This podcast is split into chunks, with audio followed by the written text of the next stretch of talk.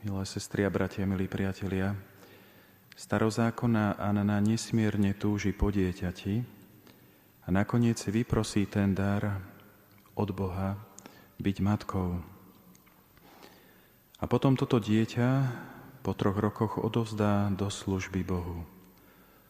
Vzdá sa svojho vymodleného syna a vydáva ho len raz do roka, keď putuje do Jeruzalema na sviatky. Anana rozhodne nie je egoista, práve naopak. Je našou učiteľkou, ako pracovať s našou zahľadenosťou na seba. Celý jej život je zameraný na druhého, či už je ním Boh, služba pánovi života, alebo je ním jej dieťa, o ktorom vie, že nenájde väčšie požehnanie než v pánovom dome. Že nie je lepšej školy lásky ako miesto pri pánových nohách. A tak ho posiela, aby bolo vychovávané s deťmi kňazov.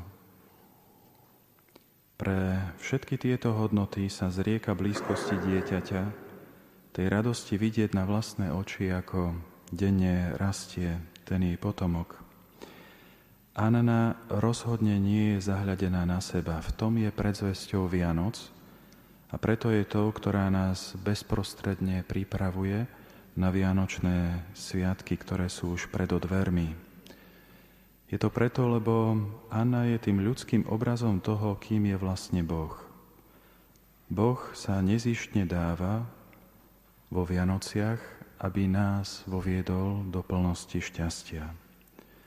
Boh sa rodí na zemi a jeho jedinou motiváciou je dobro každého z nás.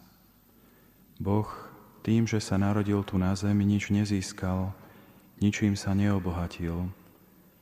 Len nám ukázal, že celý jeho život, plnosť božstva je zameraná na to, aby sme my mohli mať účasť na jeho božstve. Anna je konkrétny príklad toho, ako túto božskú čnosť bezhraničnej Božej štedrosti pretaviť do nášho života. Cieľom nášho života je byť podobný Bohu.